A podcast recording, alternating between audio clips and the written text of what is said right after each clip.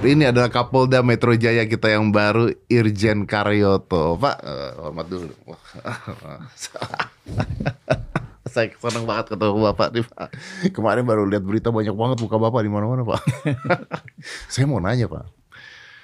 Ini serius nih Pak nanya. Pertanyaan serius nih pertanyaan yang yang mengganggu pikiran saya Pak. Masalah kemarin tuh kita yeah. usah sebut deh udah tahu deh kabel tis tuh ya. Kenapa yang salah? Siapa yang minta maaf? Bapak sih pak? Ya begini ya ah. bang Dedi kalau kita bicara organisasi ah. kan mesti ada secara struktur ada siapa pimpinan tertinggi di Betul. situ. Saya harus bisa meluruskan dan bisa menjernihkan. Ya saya bilang oke okay, saya ambil alih ini. Saya yang salah. Kok saya, bapak yang salah? Ya apa pun namanya komando. Kan bapak nggak tahu apa-apa pak. Ya saya mempelajari pemberitaan gitu. Ah. Yang pertama, apakah di apa dalam itu apa beberapa pihak yang terlihat terlibat dalam apa proses pembuatan video itu sehingga diupload? Yeah, yeah. Kan kita tahu dari tahti di situ ada ruangannya, terus kemudian ada penyidik, oh, oh, terus ada pejabat di situ. Terus ada diupload oleh masyarakat netizen betul. ke dalam oh. YouTube dan lain-lain. Terus kemudian ada klarifikasi. Betul. Yang klarifikasi kurang bisa diterima oleh netizen. Ya, ya. saya ambil alih. Oke. Okay. Ambil alih. Ya, gitu. Kenapa nggak bisa ngambil aja anak buah bapak yang kemarin? Nih, ini yang salah nih. Nah, tidak boleh seperti itu. Gimana kalau organisasi seperti itu bubar, itu? Bubar ya. Tapi kan bapak jadi kapolda nih baru nih pak. Ya. Kan uh, saya kalau saya naruh posisi uh, misal andainya saya hmm. seorang polisi. Hmm Eh, jenderal uh, bintang 2 tiba-tiba jadi Kapolda karena diangkat dengan prestasi pasti ya. Hmm. Kan uh, saat ini bukan saat yang tepat menurut netizen untuk memimpin sebuah institusi kepolisian karena masalah-masalah yang kemarin lah Pak. Netizen masih agak bete lah gitu. kan berarti kan Bapak berat Pak tugasnya Pak. Uh, insya Allah ya semuanya perbuatan kalau kita niatkan dengan baik nggak uh, ada beban atau itu. atau anda termasuk ini agen perubahan. ya insya Allah. Karena bukan apa bang, kita berharap bahwa saya lama berdinas di Jakarta juga, yeah. walaupun saya tidak apa di Polda Metro atau di Polda mana atau di Bares. Korupsi kan pak? Ya, saya di lama di KPK. KPK ya. kan, betul. KPK kemudian tiga tahun deputi. Iya. Tapi paling tidak kalau saya tinggal di Jakarta, saya kan tahu karakteristik ibu kota seperti apa. Iya. Dan saya juga tinggal uh, tinggal diam hanya satu fokus saja, karena saya masih polisi aktif. Kan? Jadi pada saat bapak di KPK tuh masih polisi aktif? Ya, polisi aktif. Polisi ah, yang diperbantukan. Yang diperbantukan ya. dengan waktu penugasan, itu. Penugasan. Sorry, maaf nih pak, bintang dua. Ya, bintang dua. Bintang dua, ya. tapi di KPK. Ya. Oh penugasan namanya. Indonesia ini kadang-kadang aneh kalau ngomongin KPK pak. Kenapa? Karena kalau di sini yang diributin tuh makanan haram, tapi uang haram kayaknya oke-oke aja tuh. Sebenarnya kalau bicara hal, halal dan iya. haram ya. adalah milik yang maha kuasa. Oh iya betul. Yang ada dalam Alkitab aja ini halal, ini, ini haram. haram. Hanya manusia menyebutnya cara-cara mendapatkannya legal atau legal apa tidak. Wah, itu. itu kepolisian banget tuh caranya ya. legal apa tidak gitu Pak ya. Legal atau ilegal. Legal atau ilegal. Nah, tapi balik lagi ke tadi Pak. Ini kan tugas Anda berat Pak. Bagi saya insya Allah enggak lah. Karena saya kan tidak sendiri di atas saya masih ada Pak Kapolri. Betul. Ya, masih banyak pejabat-pejabat utama Mabes. Di bawah saya masih ada direktur. Betul. Dan saya juga punya anak buah banyak. Betul. Kan bukan saya sendiri yang melakukan. Memang. Kalau saya mengatakan berat lah, terlalu cengeng saya kan oh, gitu. Iya benar. Masa jenderal bintang dua bilang berat? ya kan nggak boleh. Tapi kan kalau bapak ngeliat, wah ini masalah ini kayak kemarin lagi nggak ada angin nggak ada hujan tiba-tiba netizen ributin gitu, kan kesel juga pak. Enggak juga lah. Masa Karena gini, kalau saya punya organisasi ah. atau apa pun, company dan lain-lain. Ada orang mengatakan tidak baik atau kurang sempurna, itu langkah yang bagus kesempatan untuk perbaikan. Ya benar sih. So, Ngapain mesti ya. kita ngambil uh, kita harus fighting untuk hal-hal yang sia-sia. Ya. Masyarakat memberikan koreksi itu harus kita apresiasi. Ya, ya, ya, ya. ya Pak kurang begini, kurang begini, enak buat saya. Oh iya, di sini harus saya benahi, di sini harus saya benahi. Ya, ya. Kan begitu. Tapi masyarakat banyak nanya, emang kabel tis itu sekarang dipakai buat borgol, Pak? Nah, memang itu ya. Dulu-dulunya memang yang pakai itu adalah polisi-polisi luar negeri itu. Iya, iya. Oh. Tapi saya lihat ya, saya beberapa memakai itu kalau sudah ditarik nggak bisa dikendori. Saya nggak iya. tahu, saya pengen tahu besok itu saya pengen lihat. Nah nanti kalau memang itu kurang aman ya saya kembalikan ke borgol-borgol yang konvensional yang bagus banyak kita punya Iya, tapi kan di luar negeri juga pakai kabel tis kan. iya kan? Ya. Itu di luar juga pakai begitu kan. alatnya yang penting ya apa pun bentuk alatnya kalau memang dipakai efisien ya kita Pasti bagus, benar, benar, benar. Tapi netizen sih memuji bapak lah. Bapak min- minta maaf kemarin kayaknya luar biasa nih. Keren. Ngomongin pak kasus kemarin tuh pak. Iya. Kasus kemarin. Itu kan tahu, itu kan ribut berantem pak. Saya Iya. ingat Jakarta ini banyak tawuran. Iya. Tawuran antar anak sekolah. Ada yang tadi saya dengar bawa celurit satu meter gitu. Itu jadi ini pak. Jadi masalah buat kepolisian. Ya, bagi saya ini concern juga ya beberapa kejahatan konvensional yang saya sangat peduli dan Ah. untuk saya sadarkan. Ya, ini kan kalau misalnya anak sekolah tawuran, pelakunya anak-anak remaja, Nah, generasi muda Nah, kita. gimana tuh? Ya. Stakeholder harus ikut melihat masalah ini sebagai masalah bersama. Ya. Walaupun kami nanti akan menjadi motornya di situ. Kami mungkin melakukan pengecekan ke sekolah-sekolah. Terus yang perlu kami ingatkan adalah lingkungan. Hmm. Dan yang paling penting ini, Hmm. saya katakan sangat penting ini pesan saya kepada para orang tua. Lihat dong anaknya, tengah malam sedang apa? Belajarkah? Atau dia keluar rumah tanpa izin? Tapi orang tua Ke mana? akan nyari alasan, Pak. Orang tua nyari duit, Pak. Ya. Metode kontrol kan banyak sekarang pakai handphone, video call. Nah, kamu di mana bersama siapa? Tolong video call dengan ayah. Itu tuh yang tawuran, Pak. Hmm. Itu tuh kelas menengah ekonomi ke bawah atau semua? Eh, secara spesifik saya belum pelajari itu, tapi beberapa apa daerah-daerah itu ya memang harus kita perhatikan. Nanti kita lihat orang tuanya bagaimana. Nah, kebanyakan misalnya sudah ketangkap tanpa Hmm. korban, Hmm. Panggil orang tuanya, Hmm. konseling di situ. Tapi sekarang saya tidak. Saya ancam kalau dia membawa senjata tajam harus diproses. Kalau usianya di bawah, Ya, tetap ada undang-undang peradilan anak. Gitu. tetap diproses. Ya kan tetap kita proses. Senjata tajam nih bentuknya apa, Pak? Coba. Saya mau Senjata tahu tajam, anak ya. anak kecil nih bawa senjata tajam apa coba? Yang biasanya misalnya pisau. Pisau. Pis- Pisau kalau dia seorang jagal, dia jagal. membawa jagal apa? Tukang potong ternak itu. Ah, Kalau dia membawa alat itu untuk kelengkapan kerja, dia Ah. bukan senjata tajam. Orang yang biasa, misalnya kita bawa sangkur ah, dalam kerumunan, ah. itu kena undang-undang. Oh, tunggu, tunggu, tunggu, tunggu, tunggu. tunggu. Saya kurang ngerti. Saya mesti Hmm. paham banget. Kalau dia tukang jagal, Ya. dia bawa senjata tajam, Hmm. nggak masuk pidana. Ya kalau untuk kerja, Taunya dari mana? ya misalnya tanya misalnya, Bapak kerja di mana? Ini dalam perjalanan. Oh, rumah saya di sini, tempat kerja saya di sana. Oke. Ini alat saya. Jadi ini alat ya? Alat. Ini alat kerja. Ya Oke. seperti seorang TNI membawa pistol, polisi membawa pistol. Ya karena itu alat kelengkapan gitu. Ya, Maksud Bapak gitu ya, ya, betul ya? Oke, kalau orang eh, sipil biasa bawa sangkur pisau gitu gimana? Ya nggak boleh. Ini yang dibilang undang-undang darurat. Ya pasalnya kalau ini harus kita nggak Iya, ada iya. ingat tapi Nggak boleh. paling tidak nggak boleh. Oh, Nggak boleh. Kalau tukang pisau yang jualan pakai gerobak Nah boleh. itu itu yang kadang-kadang kita juga jadi ini. Tapi kan jelas dia menjual keliling terbuka. Ini jualan pisau ya, emang gitu ya. terbuka tidak dalam arti diam-diam atau bagaimana disimpan di mana kan dia keliling dan biasanya kan pagi tidak malam kan gitu Oke, a- ada ininya nggak Pak? Ada ada ada eh ada apa namanya skema bukan skema maksudnya ada aturan contoh gini saya tuh ke mana-mana bawa ini loh bawa Swiss Army knife yang ada obeng ada apa ada apa ada apa. Ah, itu masuk. Nah itu itu anu. Nah, gini saya bisa jelaskan kalau itu seperti gunting kuku lah misalnya kan ada kecilnya. Tapi kan ada boleh. pisaunya juga Ya, tuh. Tapi Ah, kan tidak masuk itu. Itu nggak masuk? Tidak masuk. Ya. yang masuk yang tadi seperti. Se- alat-alat yang aduh kalau hukumnya apa pasalnya ada nanti bisa kita ya, perjelas jadi lagi. senjata tajam memang tujuan yang pisau lah gitu ya, Ya, contohnya. pisau.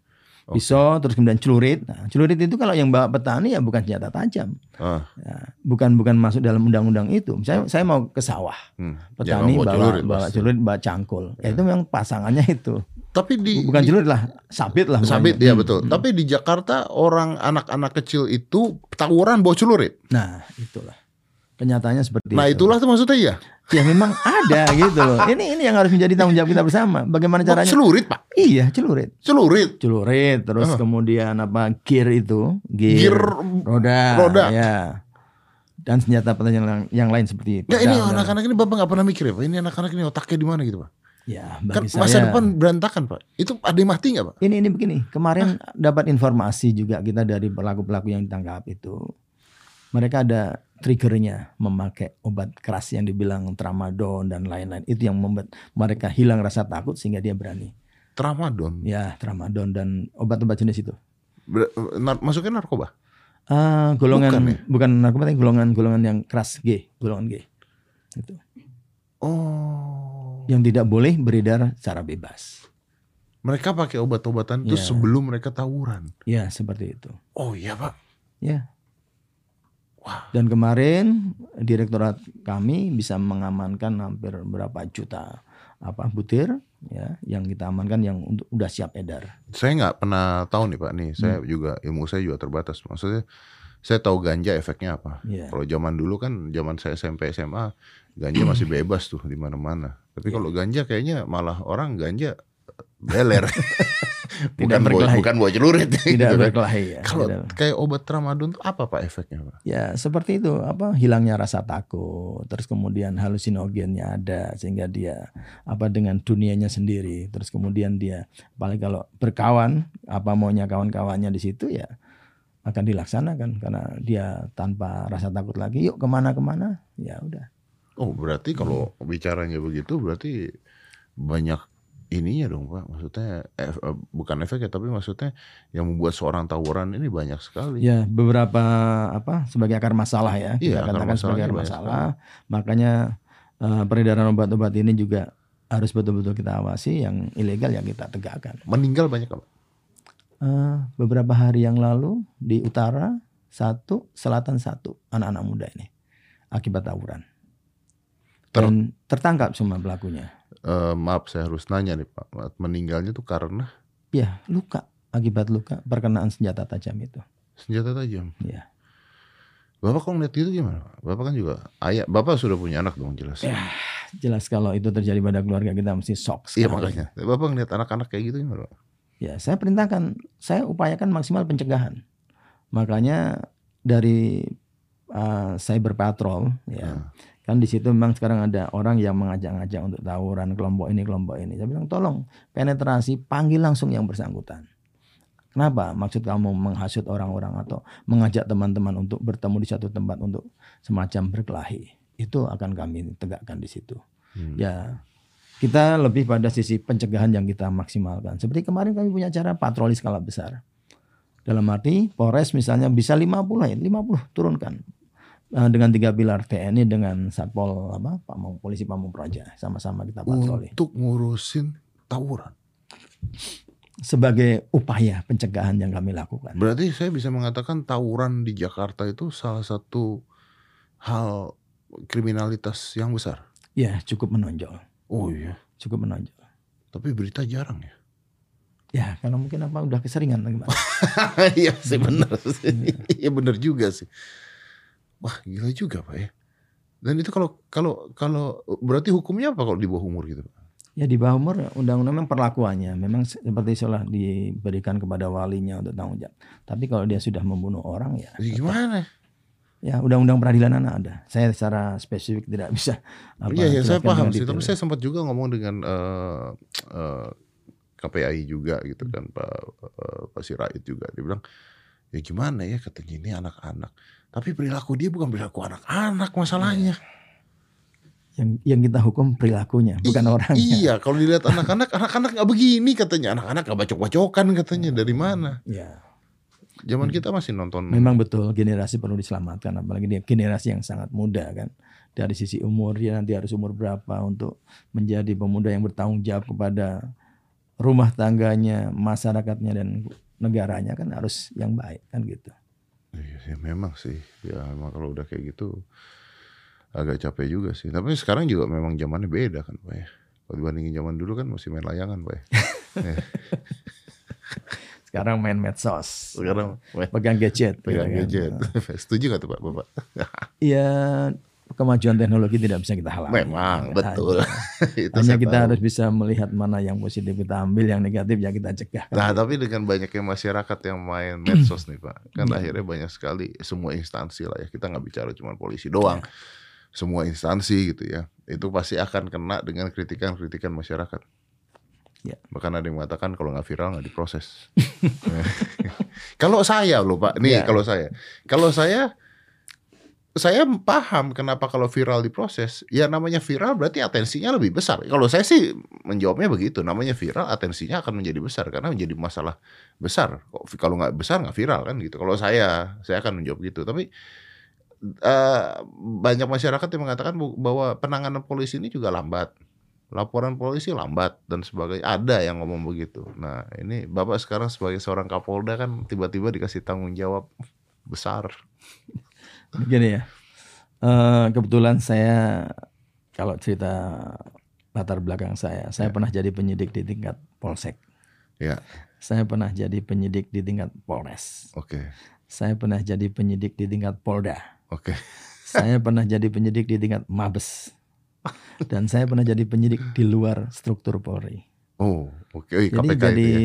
Ya penyidik juga di situ. Penyidik Di KPK, di BNN saya pernah itu. Di BNN pernah. ya? Oh iya Nah, iya iya, betul. Artinya bahwa karakteristik dalam menghadapi tugas itu beda-beda.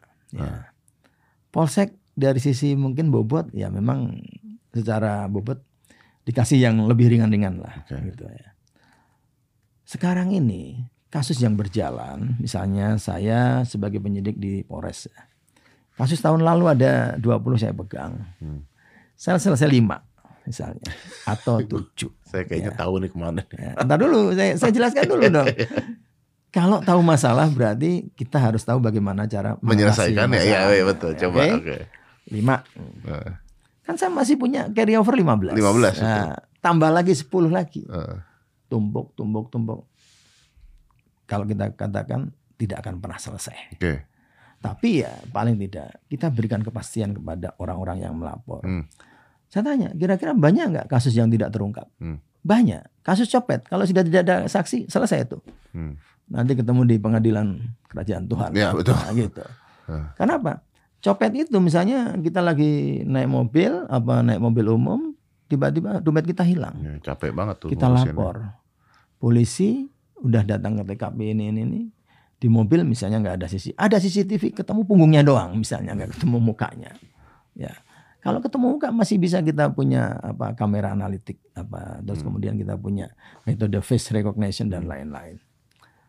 Kemarin saya kasih contoh Hmm. yang koboi, Hmm. Nah. yang yang yang mana nih banyak? yang koboi yang Yang yang pakai plat polisi bukan? ya betul Itu plat palsu ya, Pak? itu platnya palsu, palsu bukan bukan punya kami.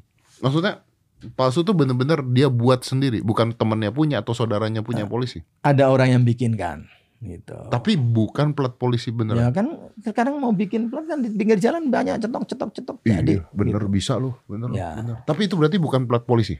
bukan Kok ada orang gila berani bentuk bikin? bentuknya menyerupai plat polisi nomornya juga salah tidak terdaftar Kok ada orang gila berani bikin plat dinas polisi itu gimana ceritanya, Pak? Itu nggak masuk akal, Pak. abang yang ngomong gila bukan saya Saya, saya. Nah, nanti besok abang kalau mau kita datengin ke orangnya kenapa kamu Lagi, nggak, lu berani saya- gitu Gak masuk dong, Pak. Ayo dong, Pak. Ayolah. Mungkin bela, saya lah, mungkin- Pak. mungkin ayolah, begini. ayolah. dia pengen Ayolah. mengatakan plat polisi kan punya privilege kan tidak Betul. tidak mengenal ganjil genap mobil dinas yang Betul. bisa plat ya mungkin itu Tapi kan sebabnya. goblok. abang juga yang ngomong sama Saya- hati-hati bicara. Kan kalau saya ke BAP di BAP juga ke bapak juga. Saya akan bilang tapi bapaknya kayaknya setuju deh waktu saya ngomong gitu. Kasih lihat ini buktinya. Nih nggak pak serius ya saya mau nanya. Nggak masuk akal pak. Ayolah pak. Ayolah bela saya dong. Bela saya dong pak. Ayo Ya, ayo bela. motivasinya hanya itu. Masuk akal dia, dulu, Pak?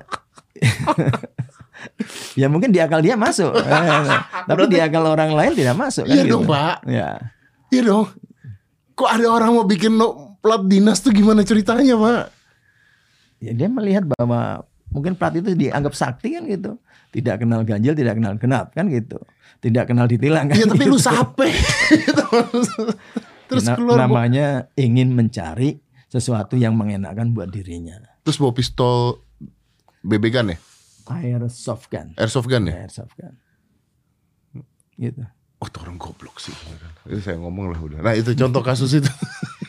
Tadi saya katakan itu saya begitu melihat itu saya perintahkan jajaran Hah, uh, reserse hah. ya reserse Polda reserse Polres usut lacak cari dia Hah. yang pertama saya bilang metodenya adalah dari face recognition karena kan kita kalau setiap orang yang sudah punya KTP. Dengan Udah ketawa, Nah, ketahuan bisa ya? ketahuan Kita punya alat itu, Pak. ada Oke. ada itu di apa dilihat di scanning oh ini mirip ini oh ini mirip ini kemudian ada dua orang yang sudah kita datangi ya kita cek satu-satu kan gitu oh yang satu tidak Kesian banget yang Gitu. pertama. Iya, tapi kan itu namanya penyelidikan. Iya, betul, itu betul. masih masih oke lah, tidak melanggar hak. Iya. Kita datangi baik-baik, mohon maaf, apakah betul gitu. Ya kan sambil gitu saya mencari ada nggak mobilnya yang dipakai kan gitu. Iya benar. Ya barang buktinya apa kan seperti itu. Langsung diselidiki langsung itu. Ya, nah tapi begitu tidak ya kita minta maaf, mohon maaf ganggu kita Iya. balik kanan. Iya. Nah kalau orang ketangkep seperti itu Pak kemarin, saya Hmm. akhirnya beritanya kan ah, hilang ya berita sekarang kan cepet ya. Enggak beberapa hari lah sampai diproses dan ditahan. Nah apa Pak hukumannya Pak? Ya dia menggunakan sesuatu segala yang palsu itu ada hukumannya. Iya, Bisa kan- ditahan berarti di atas lima tahun ancaman hukumannya. Iya betul ya. Iya, Berarti di atas lima tahun ya. Patokannya gitu. Tapi kenapa plat dinas? Aduh, saya begitu baca terus ngeliat ini palsu tuh kayaknya udah udah nggak masuk akal loh beneran ada orang bikin plat dinas polisi. Wah, turun bawa-bawa soft gun itu. Nah, eh, berarti kan Jakarta penuh dengan ke- kejadian-kejadian aneh seperti ini kan Pak Ari. Nah, yang tadi Pak, ketika netizen mengatakan eh, laporan biasanya banyak tertunda atau polisi tidak mengerjakan dan sebagainya. Kalau dari jawaban Bapak tadi, saya menyimpulkan satu Pak. Jumlah Apa itu? polisi kurang. Apa? Jumlah polisi kurang. Ya nanti nanti saya, saya kasih. Memang betul dari kasus yang take over apa carry over Eh, bergulung bergulung dengan seiring apa bergantian tahun dan Hmm. lain. Ya tapi saya bilang begini, kalau kau penyidik sudah mentok betul, jujur saja, Pak ini posisi perkara seperti ini kita bisa berjalan kalau ada begini. Hmm. Ini saat ini kami betul-betul ya belum ada lagi yang mesti kita kerjakan. Jujur saja. Dan ada prioritas kan Pak? Prioritas gimana? Loh, maksudnya nyopet handphone sama pembunuhan gitu kan? Eh, Iya memang memang perkara itu kalau lagi anget bagus untuk di diggingnya, digali-gali terusnya. Contoh kemarin, saya kalau ada pembunuhan sangat concern, tawuran concern, kejahatan kekerasan saya concern Hmm. sekali. Ya, tidak berarti yang lain tidak concern, tapi ini Iya, tapi saya kan saya menjadi ada prioritas dong, Contoh Mas gini, contoh kemarin, begitu ketemu mayat di bawah kolong itu, Hah. saya tanya, kamu cek sidik jarinya masih bisa di apa ditek pakai alat nggak? Walaupun sudah beberapa hari. Oh masih bisa kemudian. Alatmu berfungsi, berfungsi. Coba segera tap ketemulah siapa dia. Oke. Kalau ketemu siapa dia, berarti misalnya ketemu alamatnya dia. Iya. Nah nanti misalnya keluarganya ada yang merasa kehilangan. Oh dia punya nomor HP berapa? Hmm. Dari segala sesuatu yang berkaitan dengan dia kita ekstrak, kita cari cari cari. Oh dia punya teman ini dan itu. Mm-mm. Dan akhirnya dua hari selesai Mm-mm. tangkap. Betul. Betul. Saya, saya, saya Iya. tahu, setuju. Tapi kan artinya ada yang lebih diprioritaskan dong. Ya memang seperti pembunuhan itu kan harus, Harus segera. dong, iya kan? Kalau ditunda-tunda ya nanti hilang dan lain-lain. Iya, iya, iya. Tetapi kalau seperti tadi kan kebanyakan yang kayak gini yang penipuan penggelapan ya, yang klarifikasinya kadang-kadang dipanggil sekali tidak datang dua kali, tiga kali, empat kali menghilang. Terus kita sudah terbitkan DPO. Nah kalau sudah ketika DPO, nah mungkin ini kan jadi jadi stuck ini. Wah ini sudah udah udah udah langkahnya mentok dulu kita ngerjain yang lain Hmm. lagi. Kalau netizen mengatakan ini kalau urusan polisi laporan mah kalau nggak ngasih duitnya ke polisi nggak dikerjain. Nah, ini yang saya tantang kepada masyarakat. Ah. Tolong buka-bukaan ke saya. Oh, buka-bukaan nanti Ya. ditangkap pak? Oh, enggak lah. Enggak ya? Nah, kalau whistleblower berarti dia membantu kita. Oh, Bahwa sesuatu hal misalnya, oh Pak, ternyata anak buah, buah Bapak berbuatnya begini-begini. Hmm. Melanggar, memberatkan ini. Ngomong ke saya kalau saya tidak tahu. ngomong ke bapak tuh gimana pak? Enggak ada saya, saya terima. Walah, Boleh. Bikin surat dulu, tunjukkan ini, kasih apa clue kita, buktinya ini, buktinya nanti kami selidiki. Ya saya kan mantan di KPK, tahulah bagaimana perbuatan-perbuatan ilegal yang dilakukan Iya. oleh oknum-oknum itu. Saya bisa mengerti yang namanya suap bagaimana, caranya bagaimana, kami bisa tahu itu. jadi ngelapor ke bapak, bapak mau terima? Terima saya. Kalau itu komplain ya kan banyak yang ke WA saya, saya forward segera. Nah ini kemarin kami luncurkan hotline.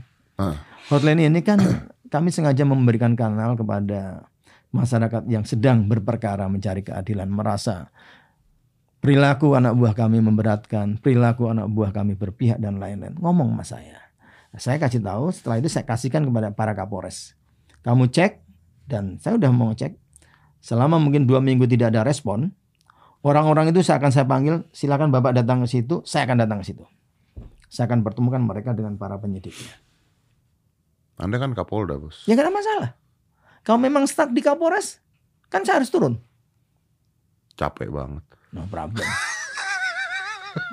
ya, kalau kita ya mohon maaf ya, saya saya sebagai manusia hidup kan sekali. Iya. Mudah-mudahan bermanfaat buat orang banyak itu amin, aja. amin, amin. Ya tapi kan capek juga dong. Masa jadi Kalau Kapolda cap- mau. Capek kalau kita melakukan hal yang baik itu puas. Oh iya Gitu. betul. Wah, iya. Luar biasa. Jadi ada hotline nih sekarang nih Pak. Ya, saya udah nyoba. Ke mana nih Pak? Berapa nomornya Pak?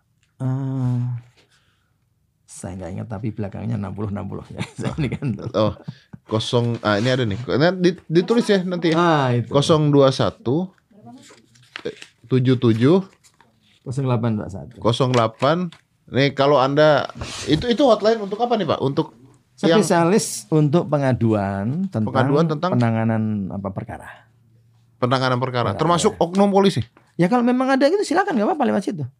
Nanti jelas. orangnya takut, wah begitu itu nanti dia yang ditangkap gitu Pak. Saya jamin. Ah. Ya, saya jamin kalau memang berani buka-bukaan ke saya, saya sangat hargai itu. Ya. Oke, oke. Itu Nih yang dibilang sebagai whistleblower. whistleblower nih Iya. Pak Karyoto yang bicara nih ya. Ini bukan saya nih, karena ini saya balik nih. Ini, ini Pak Kapolda yang ngomong nih ya. Ya. 082177 60 60 60. Oh. Lah itu berarti yang terima manusia, Operator. Ada operator anu WA. bukan Kan di- robot. Bukan. Enggak kan sekarang banyak ya. Pencet Oh, satu. enggak. Enggak, enggak lah. Bukan Veronica. Bukan Veronica. kan males banget pencet satu. Enggak, Nungguin enggak, dua enggak. menit. Langsung, pencet lagi satu direct, gitu. direct. Langsung Pak. Direct, Berarti direct. Nanti ini- dia dioperate, dipilahkan ini Polres Timur, ini Polres Selatan, ini Polres Utara. Sorry ini dari dulu apa this is yours? Me. Oh, wow. Ya, Berarti ada yang di staffkan di sana dong? Ada beberapa orang mengawaki itu untuk mengkompolir, kemudian dia lapor ke saya, saya disposisi. Dan sekarang gimana Pak? Ya kemarin saya baru ngecek kan Pak Pak Wakapolda yang saya tugas ini. Ah. Pak Waka cek apakah orang-orang yang sudah melapor sudah ada respon dari pihak penyidik yang kita suruh menyelesaikan. Gitu Hmm. loh. Misalnya ini keluhan di Polres Jakarta Utara. Hmm. Saya teruskan kepada Kapolres. Hmm. Kapolres saya sudah perintahkan. Kesempatan pertama orang-orang yang melapor kamu hubungi. Hmm. Pertemukan mereka dengan penyidik. Hmm. Apa? Apa sumbatan-sumbatan apa, ya. sumbatan ini gitu loh. Ya kan apa ya saya katakan tadi yang kasus copet aja yang begitu sederhananya kalau kita nggak bisa ungkap ya nggak ungkap Ya memang ya bisa. harus jujur ya. kita harus jujur juga jangan oh, sebentar ya jangan di PHP-in masyarakat kasihan gitu loh. Ya, ya, ya, ya, ya. nah itu kejujuran kita kepada masyarakat harus itu namanya transparansi Ya, ya, gitu. saya setuju dengan Bapak. Dan ingat ya itu nomor nomor hotline ya. Saya eh, kalau ini saya ngomong nih bukan Pak Kapolda yang ngomong. Ini saya ngomong. Anda ya masyarakat ya, ini saya taruh nomornya di sini. Ini yang nonton banyak nih masalahnya nih. Lu sampai iseng doang ya. Kontak-kontak tuh nomor hotline, gua yang kena. Awas Anda ya, tiba-tiba jemuran saya hilang gitu. Gue nyam, gak usah polisi, saya yang nyamperin Anda kalau gitu. kan suka aneh pak soalnya pak orang-orang sini pak siapa tahu mau kenalan dengan Pak Karyoto gitu kan jadi jadi masalah itu kan bapak tahu sebelum bapak menjadi Kapolda nih Hmm. semua masalah itu udah tahu nah sekarang kalau sekarang menjadi Kapolda ini tantangan terberatnya apa pak? Ya kembali dalam manajemen pengawasan ya pengawasan. Unsur pengawasan itu yang harus betul-betul namanya di kami ada yang namanya pengawasan melekat. Hmm. ya pengawasan yang harus dilaksanakan oleh eh, apa atasan-atasan yang atasannya ini adalah ini atasannya ini adalah ini. Bottom apa secara bottom up maupun top down. Ya, ya. kalau melakukan pengawasan adalah top down. Ya. jadi seperti saya saya harus mengawasi direktur saya nah bentuk pengawasan yang paling bagus itu kan jangan hanya per- percaya saja ternyata oh banyak komplain nih Hmm. sumbatannya di mana Hmm. Nah, saya misalnya komplainnya di Primum saya panggil eh ini ada perkara satu dua tiga coba kau panggil yang komplain kau gelarkan Kamu bisa memberikan kesimpulan nggak? Hmm. Bisa naik atau tidak? Hmm. Bisa terus atau tidak? Oke. Kalau terus segera, kalau tidak ya hentikan. Kan begitu. Ya, jadi jujur lah. Ah, jujur. Jujur lah. Pak, saya tuh sering nanya ini sama semua teman-teman polisi yang pernah di podcast saya, Pak. Tapi jawabannya semuanya sama, Pak. Saya nggak mau Bapak jawab sama, Pak. Apa itu? Gaji polisi itu cukup gak sih, Pak? Kalau mereka jawabnya gini, Pak. ya, Ah, ini ini ada agak-agak krusial ini. ya udah nggak usah dijawab. ya itu, semua jawabnya begini. Ya, kalau manusia tuh semuanya bisa mencukupi. Saya pernah dengar satu senior ini senior yang sangat saya hormati. Iya. Ya. Dulu ketika saya ini anak kopral angkatan darat, Oh, oke. bapak saya kopral. Kita tahu persis bagaimana orang tua itu mencari tambahan untuk menghidupi Betul. keluarganya secara Betul. layak. Betul. Contoh begini, di lingkungan eh, keluarga saya kan saya hidup di dormitory Iya, angkatan iya, darat iya. asrama. Itu dulu banyak yang namanya bintara punya motor. Heeh. Bukan untuk mewah-mewahan, bukan. Untuk ngojek. Ah. Untuk ngojek. Ya, Nah kebetulan ya mungkin bapak saya kan orang kampung dan lain-lain. Dia di kampung biasa maklaran. Ah. Beli ini tukar lagi, Ah. jual itu dapat selisih, beli yang ini tukar lagi. Hanya untuk mencari selisih. Mungkin seperti itu. Orang-orang tua zaman dulu ya. Nah kemudian yang saya tadi katakan senior tadi, itu juga pada saat tahun-tahun itu dia ngocek juga. Mencari tambahan yang mungkin pada saat itu dia dia mampu dan dia melakukan ya perbuatan itu yang dianggapnya baik. Dan itu ternyata memang halal, benar. Tidak ada yang terganggu mungkin perbuatan yang ilegal, jual yang Hmm, terlarang dan hmm. lain-lain. Itu lebih terhormat. Tapi kan tapi kan tergoda pasti Pak kalau orang dengan Hmm, ini ya memang biasanya kalau yang perkara ya menangani perkara memang unik di situ. Ya orang yang merasa dibantu berterima kasih. Terus kemudian kalau ini agak-agak agak sulit menjawabnya. Iya, ya, saya paham. Tapi Agak sulit. saya maaf saya potong Pak ya. Tapi kan artinya dengan cerita Bapak tadi saya juga baru tahu berarti eh, ayah Bapak tuh dari AD Pak ya. Ya angkatan darat. Dari angkatan darat eh, kopral. Saya tahu lah gajinya berapa gitu. Iya. Eh, dan harus jual ini untuk ngambil selisih dan sebagainya. Artinya kan Bapak mau jawab kurang sebenarnya. Kalau standarnya gini, sekarang kalau bicara kurang, alangkah apa kasihannya para pekerja-pekerja yang pakai ukurannya UMK. Ya, Hmm, hmm, upah minimum hmm, hmm. kota dan lain-lain. Kalau TNI Polri sudah lebih bagus lah. Sekarang ada gaji pokok, ada tunjangan kinerja. Ya, ya, ya. Nah, sekarang seorang bintara aja yang baru lulus mungkin di atas 5 itu. Ya. Udah melebihi eh, UMK di kota-kotanya masing-masing. Hmm. Ya itu masih hidup layak dan kadang-kadang pengamanan juga masih dapat makan. Cukup lah gitu ya. Ya artinya kalau kita banyak-banyak bersyukur ya cukup. Gitu. Cukup. Cukup. Ya, ya. Tapi kan Bapak eh, Bapak kan dari KPK juga. Ya. Eh, artinya orang kurang dan orang kurang mau mencari kekayaan lebih itu bukan berarti harus orang susah kan? Ya. Banyak orang kaya juga. Ini ke mana arahnya saya nggak tahu.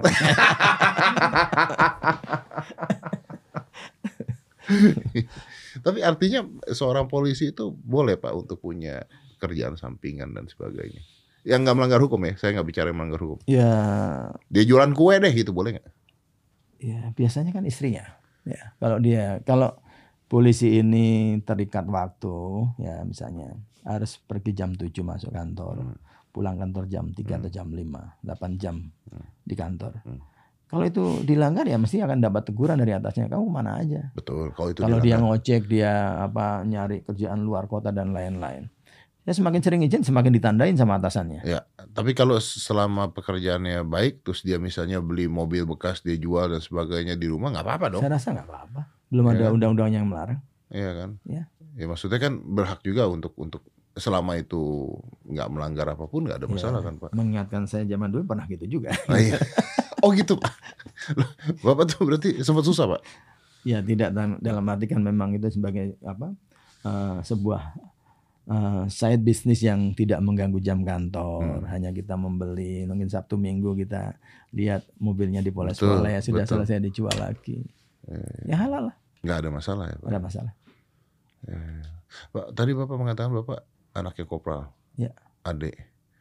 Eh, berapa saudara pak? Empat. Empat. Saya anak ketiga. Wow, tidak mudah loh menghidupi empat anak dengan gaji kopral pak. Menurut saya. Iya. Menurut saya. Berarti bapak mengalami itu masa-masa lihat keluarga maaf mungkin sulit dan sebagainya. ngalami? Ya, waktu itu kita sama-sama happy lah dalam satu keluarga. Misalnya telur dua dikocok dengan apa sayurannya kemudian dibelah empat. Tapi ya. benar ya pak, saya tuh juga berasal dari keluarga yang eh, menengah ke bawah. Perasaan waktu itu senang-senang aja pak. ya? Iya, nggak, nggak bisa gitu ya? ada komplain. Oh bisa gitu pak? Iya, ya itu mungkin karena kita terbiasa gitu, ya, rasa syukur kita melihat orang tua sudah maksimal menyiapkan, ya itu happy happy aja. Pak. Iya Nggak pernah ngeluh. Nggak pernah ngeluh juga ya? Iya. Kenyang-kenyang juga. Ya, pulang dari sekolah disiapkan snack ya satu-satu. Kalau cuma segini ya empat, ya empat. Iya, empat. benar, gitu. benar, benar. Nunggu, nunggu makan KFC, nunggu ulang tahun. tuh. Ya, belum ada bang KFC Belum ada Kecil, belum ada. Belum ada. Tapi cita-cita berarti jadi polisi pak waktu itu. Eh, saya waktu itu pertama sih bilangnya jadi insinyur gitu. Oh, jadi insinyur. Tapi setelah kakak saya jadi akpol ya saya pengen jadi akpol juga Oh, gitu. Jadi empat empat bersaudara. Bapak nomor Saya nomor tiga. nomor tiga. Nomor Iya. satu jadi Akpol juga Akpol. senior saya, dia angkatan 88, oke sudah pensiun tahun kemarin. oke. Yang kedua Akpol juga, Akpol juga. tapi adik adik leading saya, Oh junior saya. Saya 90, dia 91. oke. Yang Dia keempat. pernah- Hmm? Yang keempat pak. Yang keempat perempuan perawat.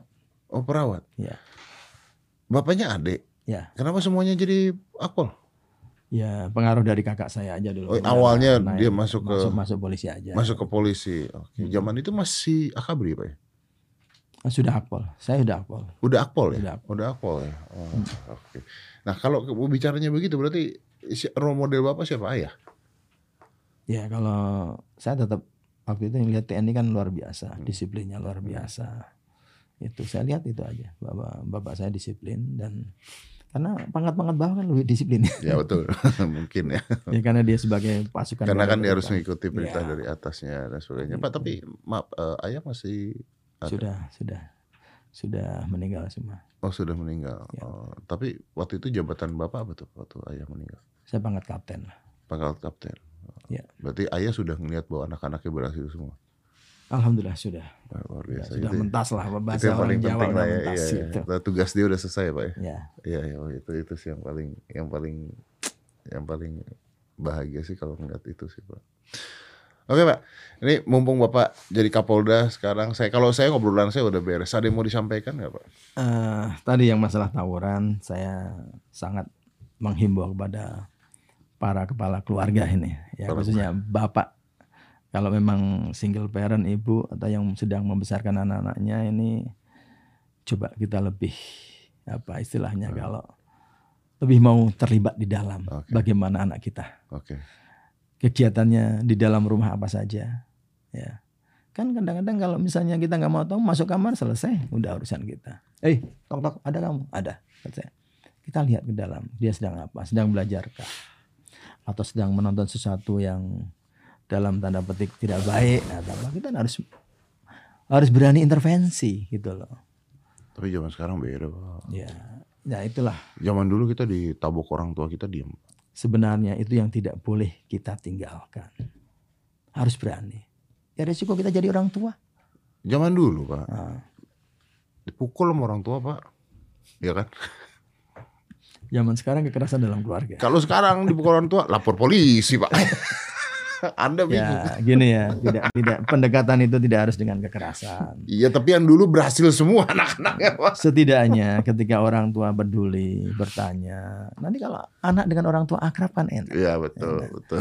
Misalnya hari Minggu, Dek, ayo ikut sama ayah jalan. Berikan waktu atau ruang untuk komunikasi biar dia menyalurkan Biar dia apa yang jadi amanah. Nah, kita juga ada pesan-pesan, Dek, kalau di sekolah jangan Iya. terpengaruh ya. Kamu suka minuman keras enggak? Oh, enggak boleh itu merokok kalau bisa jangan dan Berarti lain-lain. anaknya harus menghargai orang tuanya dulu, Pak. Iya. Itu yang agak kurang sekarang, Pak. Oke, mungkin kalau itu ada satu solusi mungkin ya Apa dalam Pak? arti kalau pendidikan budi pekerti kan harus dari sejak usia dini. Ya. ah. Yang saya mengingatkan pada kita semua adalah mungkin kehidupan agama harus lebih baik masing-masing. Ayah menjadi contoh. Betul. Kalau kita tidak mampu ya panggil apa nggak mampu membina. Kalau kita ada waktu mungkin Ya, seminggu sekali agama. panggil panggil ustadz atau untuk diskusi keluarga. Ya, sama sosmed tuh, Pak. Ya sosmed itu kan ada positifnya. Kalau kita ambil yang baik-baik masih positif. Iya. Tergantung kita memilih yang mana yang kita Tapi mau. kan anak-anak susah Pak ngambil yang baik-baik ya, Pak. Orang begitu ditonton semua isinya alay. Ya, makanya sekarang abang di sini punya tugas sosial untuk mengkampanyekan hal-hal yang baik. Tapi kita di sini bagus ya nonton jutaan kita Pak. Tapi yang mandi lumpur juga jutaan. Tahu gitu kok mandi lumpur. yang nonton dapat duit lagi Pak. Aku nggak ngerti teman di lumpur apa itu, nggak tahu. Bapak nggak tahu. Wah bohong. Mungkin. Oke, Oke. Oke, berarti Bapak concern sekali dengan masalah anak-anak muda di ya kembali paling tidak kalau setiap kepala keluarga mau peduli, dia tahu. ya, ya. Kalau zaman dulu mungkin ya, waktu saya masih muda juga mungkin abang muda itu. Kalau kita hari biasa itu mungkin jam 9 udah dicari-cari. Ke mana kamu? Betul. Kecuali malam minggu jam 12. Ya, Nambah ada dikit. nambah, ada Nambah. betul betul. Kalau sekarang coba misalnya kita tangkap anak kamu ya makanya kita panggil orang tuanya Pak kok bapak bisa nggak tahu anak bapak sedang ke mana Jawabannya apa? ya bervariasi lah mungkin ya kita nanti kita akan fokuskan makanya ini saya punya kegiatan malam ini saya mau ketemu dengan warga yang di situ banyak tawurannya akan kita tanya apa sih yang diperebutkan Ya, ya. gitu Berarti ini kamtipas sih Pak. ya ya harus kita punya tanggung jawab bersama lah Ya, ya, ya. ya. Wah, Gitu. ini luar biasa. Pak Karyoto, eh pertanyaan terakhir ya boleh Pak ya? boleh tambah lagi juga boleh Saya mau nanya terakhir Pamungkas nih Pak. Eh, Bapak kan tidak selamanya menjadi Kapolda pasti. ya Ada waktunya, ada berhentinya juga nih. Ya. Begitu Anda berhenti nanti itu, Hmm. yang mau diingat Kapolda yang apa Pak? maksudnya Yang mau diingat tuh Pak Karyoto ada Pak Karyoto itu adalah seorang Kapolda yang eh, apa? Pemberanikah, tegaskah, ya begini aja baikkah? apa? kita ini bukan siapa-siapa ya tanpa anak buah walaupun komandan hebatnya kayak apa kalau bukan tanpa anak buah juga juga bukan siapa-siapa Hmm. yang jelas begini saya menjadi kapolda dengan amanah Hmm. ya amanah perintah atasan kepercayaan atasan kepada saya saya tidak tidak tidak uh, saya harus betul-betul menjalankan amanah itu dan saya tidak akan mengkhianati. Hmm. dan saya dibilang orang baik aja udah terima kasih udahlah. Yang penting saya bisa bermanfaat.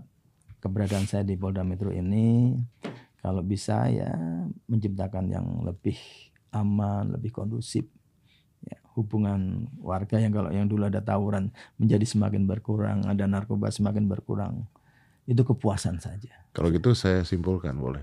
Apa itu Anda menjadi Kapolda yang diingat sebagai seorang Kapolda yang bisa Hmm. sebenarnya kata-katanya bagus sih sebenarnya. Menjadi Kapolda yang bisa bermanfaat bagi masyarakat, Insya Allah gitu Pak ya. Wah, Tanggung jawabnya berat tuh Pak. Tapi harus bisa Pak ya. Insya Allah Wah, saya dengan segala kemampuan kekuatan dan pengalaman saya saya akan curahkan semua Iya betul betul. betul. Sama. Jadi kan maksudnya pasti harus meninggalkan jejak gitu Pak ya. Iya. Pak Haryoto, it's an honor, it's an honor to know you, it's an honor to meet you, dan mudah-mudahan tadi eh, kalau tadi saya ringkas sebenarnya sekarang memang adanya Kamtipmas, polisi RW juga ada, ya. Terus Bapak concern dengan sebenarnya Bapak lebih concern, sebenarnya kalau saya lihat dari pembicaraan tadi Bapak lebih concern dari masalah-masalah yang ada di masyarakat sebenarnya.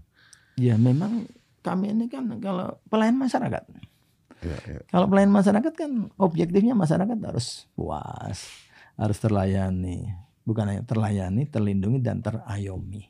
Hmm.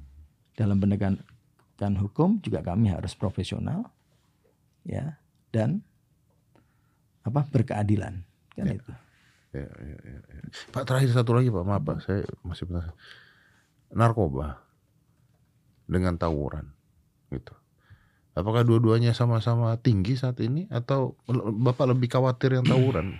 Eh, ya dua-duanya harus kita berikan Betul, atensi yang luar Betul, biasa karena tapi- begini narkoba itu itu merusak generasi Iya. Kalau tawuran, kalau ini tidak bisa kita cegah juga generasi malah akan hilang. Iya, iya benar. ya kan hilang. Kalau tiap hari bacok-bacokan terus gimana? Iya, selesai itu. Ya. Di sini, di sini ini ada agak lebih sistemik kerusakannya. Di mana? Di narkoba. Di nar- Oke. Orang kena narkoba sebagai pecandu tidak bisa satu hari sembuh. Ya, ya, ya. Dia perlu treatment yang panjang dan belum tentu berhasil. Harus betul-betul support dari keluarga, masyarakat itu. Nah, masalahnya juga ke atas atasnya juga panjang kan, mafianya, apanya, penjualnya, Ya. apanya segala kan? Makanya kenapa ada BNN? Iya betul. Karena dianggap bahwa Indonesia dulu sudah darurat, Ah, makanya ada BNN. Ya. Badan Narkotika Nasional. Nasional.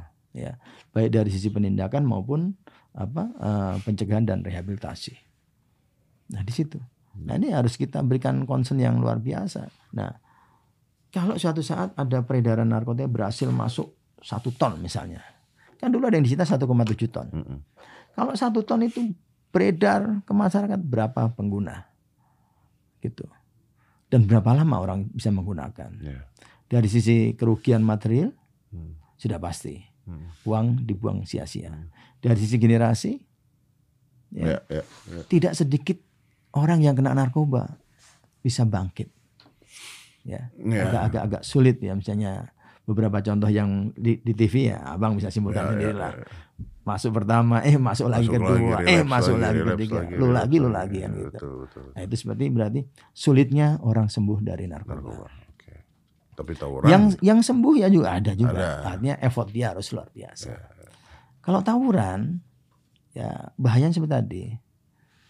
Anak ini tidak bisa memperkirakan bahwa saya dengan menyabetkan satu golok, apa? ya kalau efek? kena di leher, tek. selesailah kita membunuh orang. Bagaimana keluarga yang kehilangan rasanya? Dan bagaimana bapaknya yang pelaku ini dia harus dihukum dan korban berpuluh-puluh tahun. dan korban tawuran itu bisa kena orang yang nggak salah ya, Pak? Nah itu, kan? itu membunuh orang yang berusaha kalau dalam agama seperti membunuh manusia seluruh. Betul. Membunuh orang yang berusaha, misalnya kalau membunuh karena membela diri ya ada pasalnya lain, Eh, dirampok atau dia apa, dia melawan.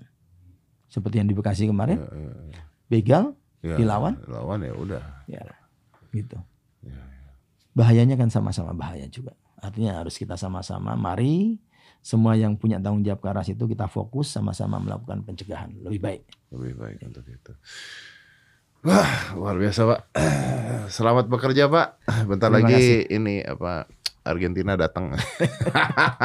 kayaknya Abang duta ya untuk nyambut. kerjanya kayaknya kayaknya agak berat nih untuk polisi ini sekarang nih penjagaan ini sebagainya. Tapi Pak Karyato terima kasih banyak, hormat, Makasih bang. salam hormat, selamat bekerja. Mudah-mudahan eh, bisa memberikan kinerja yang terbaik sebagai seorang Amin amin. Kapolda di Jakarta dan diingat sebagai yang banyak berguna untuk Nah, masyarakat. satu hal lagi. Ya. Jangan sungkan-sungkan, jangan ragu-ragu netizen kalau mau mengkritik, memberikan masukan. Saya sangat appreciate itu. Sangat diterima ya Pak ya. Oke Pak, tadi nomornya sudah saya kasih tahu juga 082177606060. Tapi ingat yang penting ya, kalau enggak nanti bukan polisi nyamperin, saya yang nyamperin Anda kalau Anda iseng. Saya yang nyamperin Anda. Nggak usah saya nggak lapor-lapor polisi, saya samperin Anda habis itu. Biarin aja. Pak Jenderal, terima kasih banyak. Sampai ketemu lagi. Thank you. Let's close this. 5, 4, 3, 2, 1. And close the door.